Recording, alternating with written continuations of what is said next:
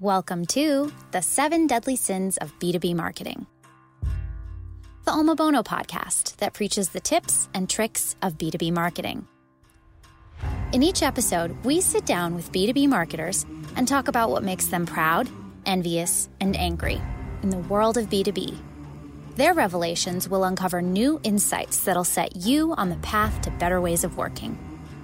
Let us be your guide for the next 25 minutes to help your team avoid temptation and become unstoppable together. Hello and welcome to Omobono's podcast, The Seven Deadly Sins of B2B Marketing. My name's Simon McEvoy. I am the UK Head of Strategy at Omobono, and I'm delighted to be joined here today with Ruth Rowan, the Global CMO and Group Exec of Dimension Data.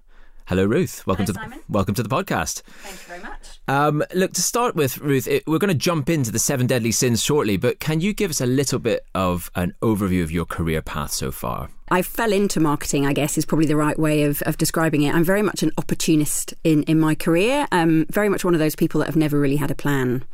Um, for my life. Uh, so I'm a biologist by training and, and academic kind of background. Um, started off in banking and very quickly realised that the banking industry was not going to be where I would personally find fulfilment. And then through a series of um, lucky coincidences, I guess, ended up in marketing, um, kind of mid 20s. And that first role actually was in the technology sector. And for the last 20 years, I've been um, working in different parts of the, the, the technology sector tech 20 years ago very much wasn't the sexy part mm. of, of, of the world. Um, very few interesting companies, or from the outside seemed interesting companies. Mm. And certainly now, when you look at the world's top five brands or, or largest companies, it's now in, all in the tech sector. So, so technology is now the place to be. And I think the reason I, I, I've loved it and I've stayed in tech is it's just constantly changing. And for someone that still doesn't really have a plan for my career, um, to be in a in a sector that's constantly evolving, constantly innovating. Um, and in a discipline of marketing which is driving a lot of that future work, it's just, you know, I, I love it. And you've had quite a remarkable career in terms of the companies you've worked for, BT and now Dimension Data. What what is it about the Dimension Data job that really appealed to you? Um, so you're right. Pri- prior to joining DD, I was with BT for, for, for many years and had a, a, a very fond of my, my, my time at BT. They gave me an opportunity to work all over the world and many different disciplines doing different things. I, I think really that the, the, reason I joined Dimension Data was twofold. One, there was a job um, um, that, that, needed to be done. Uh, they were looking for a new global CMO to, to, to really take the company, the brand, the, the marketing discipline to, to, to a different level, to a different place, to meet a changing company's requirements. Um, and secondly, there was an opportunity to make a difference. Um, and hence, I just felt it again came along at a very opportune time when I was probably ready for a move um, and was very lucky to have the opportunity to go and, and, and work with the Dimension Data team. Brilliant. And, and give us the, the kind of elevator pitch for Dimension Data then for people that maybe aren't familiar with the company. We're a technology services company. We're a systems integrator, managed services provider. We work with all of the world's biggest technology companies Cisco, Microsoft, Google, Apple, etc., and actually help other companies um, use that technology to achieve whatever they're trying to do with yeah. technology in their business. So, whether it's to be a more efficient bank, um, a more effective distribution company, um, transform the way consumer goods companies are run, and we work with pretty much all the world's largest companies, governments, etc. Let, us jump into the seven deadly sins, and, and many of these sins, we see them as things that we've observed as part of the work we've done, the research we've done over the last kind of eight years, research, talking to, to thousands of B2B marketers across the world. These are some of the stories that come up time and time again. So the first one we're going to start with is greed. And greed is uh, we're, we're, our sin is thou shalt not indulge in short term results at the expense of long term growth. And so something we've seen over and over again is sometimes a real preoccupation with that kind of bottom of the funnel lead gen at the expense of thinking about how to build brands for the long term. So to talk just a little bit about first of all how you see the tension if there is a tension between those two things and how you've started to address both uh, at Dimension Data. I think that's a nice way of focusing on greed, isn't it? Because quite often we we, we, we like to measure the things that we can measure or that are easy to measure or that we can see immediate results, which I guess is driving that sense yeah. of, of greed. You know, stuff like the bottom of the funnel, net new pipeline, number of leads, pipeline converting into um, into revenue is the stuff that's easy to measure and easy to measure on a weekly or monthly ba- basis. Whereas brand, particularly in the B2B space where we, we don't tend to invest in the kind of consumer perception surveys as much as our B2C colleagues do, it is, is harder to measure or takes longer to measure, or maybe we're only measuring once a year. But I actually think um, that the B2B space has become a lot more sophisticated, and actually, th- there doesn't need to be an either or. Mm. You know, quite often we'll say, is this a revenue generating campaign or a brand campaign? And I think there's an and. Yeah. It, it can be yeah. about building brand, building reputation, and generating um, g- generating new pipeline and new revenue. So I think there's a very strong and today rather yeah. than an or. And hence, I think greed is something that we can embrace. And I think now, particularly since we're all so getting much more um, fluent with digital channels, as we nurture um, people through the journeys, you know, across yeah, our digital yeah. channels, we've got a much more sophisticated way of linking a brand building or reputation building program or campaign that we do into ultimately net new business.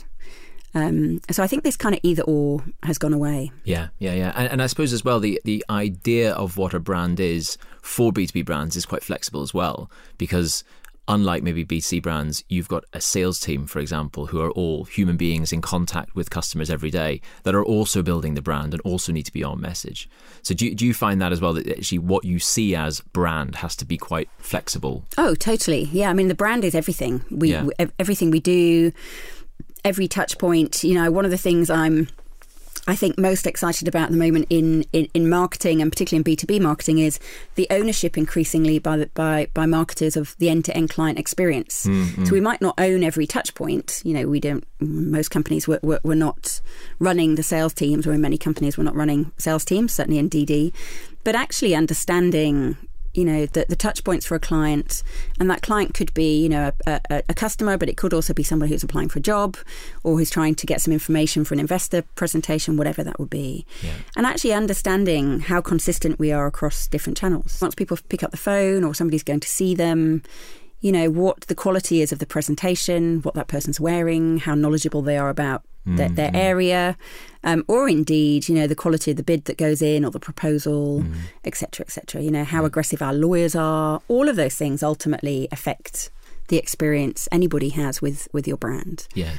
And it's great to see, I think, now increasingly we're being asked to understand that. We're being asked to understand which of those areas has the most impact and, and relevance and which, um, you know, which is inconsistent um, at the moment and how we make how we make improvements. You know, our people are still very much the embodiment of our brand. You know, in in B two B or certainly in certainly in my company, and actually all of the positive feedback we get is about our people. And so, if you've got a workforce, and in our instance, it's it's about thirty thousand people who are living and breathing the values, mm-hmm. which ultimately underpin the kind of brand that you're trying to build. It just helps. Yeah. Yeah, yeah, absolutely. Which it is a lovely way to lead into the next of our seven deadly sins, which is sloth and uh, absolutely would not be for me to say that B2B marketers are slothful, but thou shalt not demotivate your employees is a, a useful sort of way into this. I think that, you know, employee motivation, as you've touched on, is is hugely important, both for within a marketing team itself to keep marketers uh, motivated, but also the role that marketing can play in, in, in motivating employees across the business. So uh, tell me a bit about how you're doing that at Dimension Data certainly in B2B, and I'm sure it's the same in other companies, the, the, the total transparency now between the inside world and the outside world is, I mean, there's just no, there's no barrier, mm. you know, and we always talk about if we're communicating something internally, we have to expect it will be external because there is no filter. Yeah. Um, and hence, you know, for all of us, um, we do embody the company that we work for, and, and certainly in the in the tech industry, our ability to recruit and retain the best people in the industry is our differentiator. Um, yeah, yeah, so yeah. we have to, and we do really focus on our culture, our people, our working environment, um, because we need to get that right. To mm-hmm. get it right for our clients, we have to get it right for our for, for our people. Um, so culture is really important. We spend a lot of time talking about it um, at Dimension Data. We talk a, a, lot about what is it that makes us different, um, and and it comes down to our operating model. Uh, and I think operating model is one of those business phrases that I think is quite difficult to understand what, what on earth people are talking about yeah. when they talk about what's the operating model of the company. Mm. and I often say it's the kind of way we work together and the way stuff gets done. And you know, I've worked for American companies, I've worked for British companies. Um, you know, I'm now working for a very kind of diverse global company, um, and I think there's very different ways of structuring empowering businesses. And and you know, sometimes you see what I what I call a very centralized company. Decisions yeah, yeah. get made in the headquarters location, and then the role of the regions is just to execute. And in when I first started out in my career, I remember. Um, being responsible for all the translations in Europe from a, an American software company, and to the point where they wanted every single brochure to look exactly the same, even though you were translating into German, French, whatever. And and German words, I'm sure you know, are much much longer than yeah, the English yeah, yeah. word. So you're translating a word for I don't know, um, system. And rather than being f- six letters, it would suddenly be 26. Yeah. and 26 letters doesn't fit in the same space on a brochure cover that six letter. Anyway, so yeah, yeah. so you sometimes get that very centralized model, and sometimes you get a very decentralized model. Actually, I think what, what works for us well at, at Dimension Data is we talk about an operating model that has an intelligence center, so intelligence at the HQ location, but also an intelligent edge, so intelligence in the country. So we empower people, whatever part of the operating model they're in, to do the right thing. And there's mm-hmm. a huge amount of respect for each other's roles. Mm. Um, and that seems to work really well for us. Do you have real clarity then over what kind of decisions can be made by your regional teams and what kind of decisions get made centrally, or is it a bit more fluid, or how does that work? Um, we, we, we generally have clarity on that. Um, you know, and there's some non-negotiables and some things that just get done in a certain way, either because you know legally or for compliance or governance reasons they have to be done that way, and others that you know you absolutely want to make sure that the right person's making the decision. You know, we very clearly say our countries and our regions own our client relationship. Yeah. Because that's ultimately where it gets managed. But our kind of approach to segmentation sits centrally because what you don't want is 57 different segmentation models, mm-hmm. different in every country, which you'd never actually be able to drive a global strategy yes, around. Absolutely. Um, so the model is driven centrally, but yeah. the application of the model into the country is driven by the country, yeah. which gives them the opportunity to say, well, this company, client X, doesn't quite meet that criteria, but strategically, they're more or less important, so we'll move them into in, into the segment. Yeah, yeah, yeah. It also forces dialogue. Mm. And for, for many of the companies I've been in, I think where I've seen things break down is often because people just stop talking to each other. You know, we've all seen it you know, you see an, an argument start to erupt on email with more and more people getting copied in, and you t- look at your email in the morning and suddenly there's 27 emails all with the same subject heading, each one sent three minutes after the other. And you think, goodness, if only that person had picked up the phone and called that other person, you know, it just would have, we just would have got it sorted out. So yeah. I'm a big believer in talking to people. Often coming back to trying to bring it back to your, your, your deadly sin around um, sloth often it's difficult because we're multitasking, yeah. and actually it takes effort. Yeah. To address something isn't working, to, conf- to to confront the situation, and to kind of say, let's can we work this through together? And what do you see there as your kind of role as as global CMO? I mean, are you sort of forcing people together to have conversations or refereeing or what what are you doing there? Yeah, I think it's it's I mean it's, quite often it's those conversations but at a more senior level. Yeah. Um, and I'll, I'll, give you a, a, great example of something we're talking about this week, actually, which is where should an intranet be owned? yeah, Very right. open to people's input on that. Right. But, you know, between the marketing team, the HR team, the IT team, you know, they've got different uh, requirements, all the regional um, uh, operating companies. Different people have got different requirements for, for an intranet. And actually, you know, that's been kind of bouncing around different parts of the organisation um, for a while and not getting anywhere, which is actually just starting to frustrate people. Um, and actually not is not an efficient use of anybody's time. So that's a great example of something that we've caught, you know, between two or three of us on the executive team, we're having the conversation and actually just agreeing doesn't need to be owned anywhere. Actually, what yeah, it needs right. to be is shared ownership, but governed properly with clear roles and responsibilities of who's doing what yeah. for that deliverable for the yeah, company. Yeah. Fantastic. And, and actually, that leads very nicely into our next sin. So, our next sin is anger. And uh, rather than getting sort of too bogged down in kind of what makes us angry every day, because that could be a long conversation, we're going to talk about frustration. And I think you've just touched on it there, which is about uh, our, our sin is articulated as honor other teams and colleagues, don't just get frustrated. And I think uh, what we're seeing a lot and what we see frequently from B2B marketers, particularly, is this need to work with other teams around the business, but also frustration that other teams don't often understand marketing or really understand what the marketing team is there to do. Uh, how do you work sort of building alliances at Dimension Data? How do you get teams working together? How do you break down silos? I, I think that is probably one of the one of the biggest frustrations, kind of rather than anger. Anger sounds slightly irrational, doesn't it? Somehow, um, which is the need for us to to often work across teams. And one of the things I think I, I, see, certainly in the marketing role at Dimension Data, and I think I've seen it in other companies, is is quite often marketers are the glue in a mm. in a company. Mm. Quite often, we're the place that brings things together um, and helps. You know, whether it's deeply technical teams translate what they're trying to say so that they can communicate more, more clearly, or whether it's um, you know our colleagues in HR needing to think about a way of engaging. Um, our colleagues around the world in a in, in a different way, or fundamentally bringing client insight together with the people developing propositions. Um, so I do think we're often the glue, um, and we've often got stronger EQ skills than many of many of our colleagues. I don't know if that's a controversial thing th- thing to say, but I've rarely met an, a marketer that doesn't have strong EQ as well as yeah, IQ yeah. that, that that's doing well.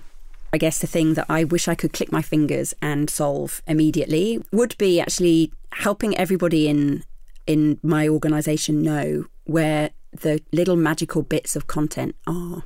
Yeah. You know, I think yeah. like many complex matrix companies, there's great stuff happening everywhere. Mm. You know, hmm. there's great deals being done in certain countries, there's great thought leadership being created in certain divisions. The the the trick is joining the dots yes. and actually making it easy for everybody to understand what's there, what's been done, how to learn from that, how to also replicate that, how to use that. And I think so often we've got far too much content, but people don't know what content's there. Yeah, yeah, it's it's so true, isn't it? I mean, I'd say all of our clients have these sometimes phenomenal stories that you only really find when you sort of scratch back layers and layers of stuff and you actually get into the way in which they really impact on people's lives. So the next sin is going to be lust. Where are we going to go with this one? so, lust is about the lust of shiny new things, and this is do not worship new and shiny false gods like for example, AI or blockchain at the expense of you know ideas and strategy. So, uh, t- talk about like how do you stay focused and not get distracted by the shiny stuff? There's so much new stuff around all the time. And as I said at the beginning, working in the tech sector, it's like there's a new unicorn every month mm-hmm. at the moment in terms of some amazing new company that's developed that everybody's jumping on the bandwagon. And, and closer to home, just looking at the marketing technology um, industry. You know, I think 20 years ago when I was first working, be working in B2B marketing and bringing marketing tech into into my world, there was maybe a handful of vendors. Mm. Um, and at the time, I worked for Siebel, and we were providing marketing technologies. Um, now there's thousands, if not tens of thousands, of different marketing technologies that, that we could use. And I get bombarded all the time by people suggesting that I couldn't possibly do my job or run my division with, without their stuff. But you're right, it's very easy to get distracted by that. Um, and I love that concept of, you know, it's magpie like, isn't it? Distracted yes. by the shiny thing, but you don't necessarily need it. Mm. And I think there's a real balance between staying connected to that cool new stuff and being curious about it, mm. because some of that stuff is going to be critical in our future. But keeping focus on what's needed today. Yeah. Um, and, you know, if I go back to that analogy of marketing technology, um, we have a fairly simple marketing technology approach in Dimension Data. And that's not because we're not ambitious about what we believe technology can enable us to do as a marketing community. We, we absolutely are. But I also have to make a decision about what, what can the organisation actually absorb and consume. So it's all very well it being really cool, but actually, is it going to be used? And we all know as soon as you have something that you've paid for but you don't use it, you get rid of it. All the apps on our phone that we suddenly think we're yeah. going to download and then we never use, so we delete them off. Um, yeah. So, this sense of staying connected and being curious to what's coming, I think, is really important. Taking the time and the energy to do that, but also keeping, fo- keeping focused on what does the organisation actually need do you have a criteria for sort of making those kind of decisions? Is there is there things that are in and things that are out, or um, kind of, I guess. I mean, it comes down to our plan. You know, what yeah, are we actually yeah. trying to do? Yeah. What's the business asking us to do? And do we need do we need it to get that done? And and is that you know if it's again if using the analogy if it's a piece of marketing technology, is it going to make it easier for us to run the process that we're trying to run? Is it going to make things quicker or cheaper? Does it mean I don't need a person to do that anymore? You know, when I just joined Dimension Data, we had one of the divisions that was running a very sophisticated um, lead generation, um, lead maturation process, and actually doing a brilliant job of capturing and nurturing opportunities um, across digital channels for one part of the business. And it was definitely kind of out there, um, best practice, very mature. Um, but but without actually enabling the business to catch the opportunities. Right. And hence we were churning out all these leads, but they had nowhere to go. yeah. And hence they were going yeah. nowhere. Yeah, and actually, we've ended up adopting that whole blueprint of how we work, the technology we need, the processes that will follow. Um, but two years later, when the business is actually ready yeah. um, to absorb it and to adopt it, really neatly leads into to another one of our sins, which is gluttony, and and gluttony is a do not be led into martech and data temptation. So it it feels like today, and you've sort of touched on this with martech, that there's this absolute insatiable appetite that companies have for adopting new platforms, but also just capturing data. You know, is is there just a point at which it actually becomes unhelpful? um, and, and, just overwhelming to kind of manage. There's definitely, I think, and I, and it's not just marketing; it's across all business functions. This mm. kind of sense that people start drowning in data, and it's coming back to what are the questions we're trying to ask, mm. or what are the things we're trying to find answers to from the data that we've that we've got. I've just got myself an Apple Watch, but the amount of data that's coming off the watch mm. onto my phone now about my habits, I just I don't want to know this stuff, you know, and but it's there. So I'm looking at it. I'm just going, well, how is this? Yeah. I've actually stopped looking at it because going, this is not helping me live my life better. And in fact, it's causing me more concern because yeah. I don't really know why my heart rate is dipping at that point of the day. And I don't think it's unhealthy. So it's, you're getting data that you don't, it's not that you don't need it, but actually it's not helping you. You, you never had any questions about that point before. Yeah. So you've got to cut through the data with some really pertinent questions. Yeah. And of course, that's down to how are you capturing the data, how are you storing it, how is it, how easy is it to do that, and ending up in a place where you're not creating massive amounts of work of people that are manually wading through data to bring mm. different data sources together. Are there any particular kind of bits of martech or technology that you, you know you're finding at, at Dimension Data has really made a difference? Is there anything you're particularly particularly liking? Um, not necessarily any any any platforms. Um, one thing I think that we are definitely seeing at the moment is the power of data to help us make better decisions. Yeah. We're busy rebuilding our website uh, at at the moment, and some basic analytics across our existing website performance is really helping us understand you know, what are the pages that people are going to and where are they going to them from? So, whereas you'd normally say, let's start from the top and work down, you know, let's start from the home page and then work mm. out through the architecture by actually looking at where are the heaviest visited pages, mm. where are people spending the most dwell time, which are the pages that people are then going on to more pages from, mm. Has given a totally different perspective on how people actually use and navigate around our website versus yeah. potentially what we would have naturally thought from a top down. And that's changed the way we're designing the new site. It's changed the way that we're designing how the site kind of interacts with other sites and with other parts of our business. We're going to move on to, we've got two sins left. Uh, penultimate sin is envy. Um, and envy's an interesting one. I think that um, we're all, you know, probably sort of guilty of looking at other brands or other campaigns and thinking, God, I wish I'd done that. And one of the things that came back in quite a lot of our research time and time again is that B2B marketers often look to the B2C world and sort of say, well, you know, oh, that, that's my favorite campaign or that's my favorite brand. But then we don't all see the same level of uh, bravery, let's say, in, in the creative work as, as you sometimes do in B2C. And so the, the, the, the sin here is thou shalt not covet thy neighbour's campaigns and then not try to do better yourself. and I, I, want to talk particularly about there's a couple of things you've been doing the Tour de France and also the campaign you've done with uh, the Rhinos campaign in South Africa, which is just two really exciting pieces of, I would say, brand building work, but then have all these other applications for your business. Yeah. So maybe maybe start talking about the Rhinos because I think that's, that's a yeah, wonderful story. The Rhino project is a project that we call connected conservation because it's using technology to try and, in this instance, conserve a species and, and rhino. I'm sure most people are aware of the, the, the plight of the rhino population around the world. Mm. Um, you know, if the rate of poaching continues that it, we see today, rhinos will be extinct by 2025. Wow. Um, yeah. Which is just an awful thought, really, isn't it? We're trying to tackle the problem in, in a way that we know how, which is using technology on the ground in mm. the parks where mm. the rhinos are. So in 2014, we started working in one of the private reserves in on, on the edge of Kruger Park in South Africa.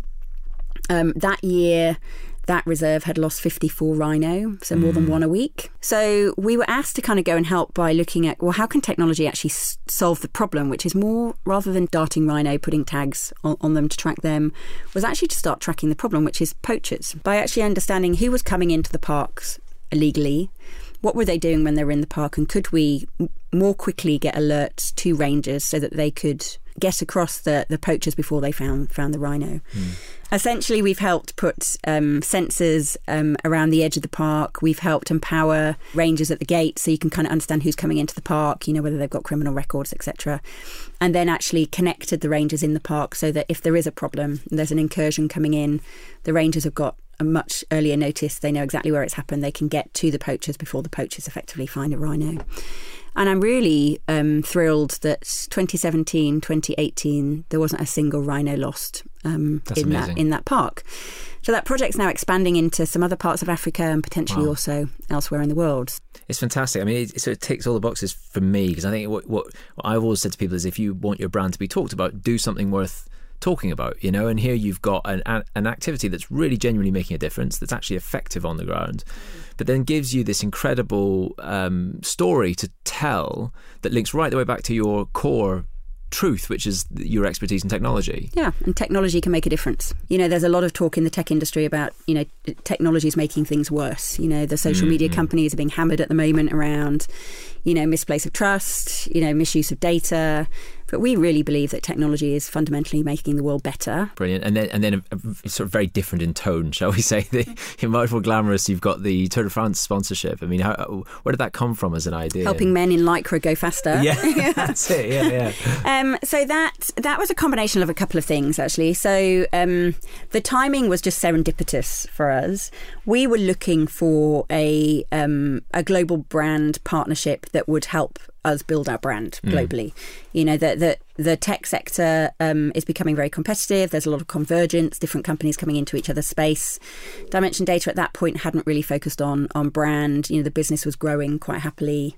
Um, without that kind of investment, but we realised we needed to, to, to, do something to build the brand and, and build reputation. And we were looking for a, a, a partnership. It didn't need to be a sport, but that where we could find a partnership where we could make a difference. Yeah. Um, and most sports at that point, and that was 2015, um, had already digitised. You know, mm. tennis, um, motorsports, uh, already got quite a lot of technology deployed to to enable all of us as fans to understand the game a bit better.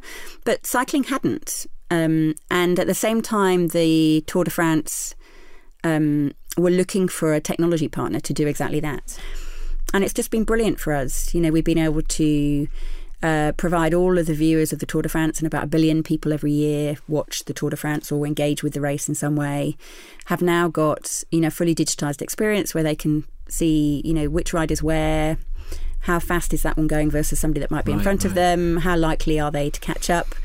And it's done, I think, what we'd all look for is it's brought our core proposition to life. You know, mm. how do you integrate different technologies to actually solve a business problem?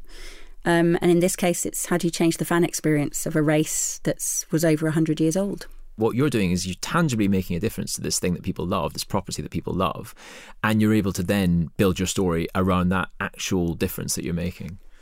And also, you know, it brings our value proposition to life at its most basic sense. It enables us to show, you know, how we help with cybersecurity at the Tour de France, we're delivering cloud platforms, yeah. you know, we're integrating different technologies, etc., etc. Um, but it also gives us, you know, it's great fun. It's great for our employees to engage with it. It builds a sense of pride, coming back to, you know, your your your sin, um, and a sense of, um, you know, excitement for our clients um, as well. Well, you mentioned it, pride. That's our last deadly sin. And I think it's uh, only fitting that we end on something of a, a positive. So, um, you know, what is the thing that you're most proud of, or tell us about some of the things you're most proud of in, in your career? I don't often reflect on this, so I find it quite uncomfortable talking about the, the, the, things I'm most proud of. And it's, it's, it's definitely not linked to anything that I've done personally, because uh, I think there's very little pride in, in, in a lot of that. There's, there's a few things, though, that I, I would reflect on. One is is I'm always so proud of the, the work we do in our teams. Um, you know, I think uh, uh, when I, I get the most sense of satisfaction, it's because together we've done something great. Yeah. You know, and that together could be either you know within my team or across the company, or you know with a client, or you know in you know the instance great example last year the bbc came out and, and saw the tour de france solution for the first time and we just made the most amazing little segment for bbc click. So it's that sense of team and togetherness that i always get great great pride from. But i think one of the things um, increasingly i've been reflecting on uh, and i think this will be the future source of pride is i do think you know at the moment the world is in some quite strange political turmoil. Mm. You hmm. know, it's just everywhere seems quite disrupted um, in the kind of political or socioeconomic um, world.